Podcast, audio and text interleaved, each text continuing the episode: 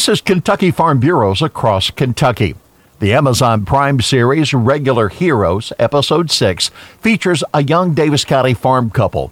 Danielle Hayden says she loves her way of life. Daniel and I are a team. We feel like we are each other's biggest cheerleaders. His passion is my passion, and vice versa. And I feel strongly to this farm, even though I wasn't born on this farm and raised on this farm. It's now it's part of me. I get to experience the pride and the tradition and the the deep deep passion that comes with being part of a family farm. The Haydens raise livestock and enjoy erasing consumer misconceptions. I feel very comfortable buying your chicken or your cows, even though it's larger scale, because I see the care you put into it. They don't see that that's, for the most part, every farmer is just the same as us. We're just more the face of it. The Haydens have struggled with infertility and were gifted assistance to realize the next generation of the Hayden family farm.